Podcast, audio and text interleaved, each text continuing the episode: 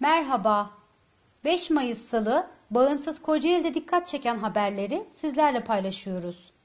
Koskoca belediye bir yolu yapamıyor mu? Başiskele Yeniköy Merkez Mahallesi'nde çöken dere yatağındaki yol yaklaşık 4 ay önce çöktü. Ancak belediye bu yolu yapmıyor. Eski başkandan silah açıklaması. AKP Gençlik Kolları eski Genel Başkanı İsmail Karaosmanoğlu bir mangaya yetecek silahları ile ilgili konuştu. Muhalefete yüklenen Karaosmanoğlu köpek sürüsü ve çapulcular dedi. Kocaeli'de 300'e yakın sağlık çalışanı virüse yakalandı. Türk Tabipler Birliği'ne bağlı Kocaeli Tabip Odası Başkanı Zeki Hamşioğlu, Kocaeli'de 300 sağlık çalışanının koronavirüse yakalandığını söyledi. Kocaeli'de bir ayda 11 işçi kazayla öldü. İSİK tarafından açıklanan verilere göre Nisan ayı içerisinde kentimizde 11 kişi iş kazaları sonucunda hayatını kaybetti.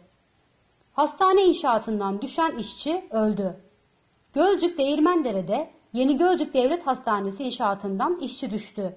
Hastaneye kaldırılan işçi hayatını kaybetti.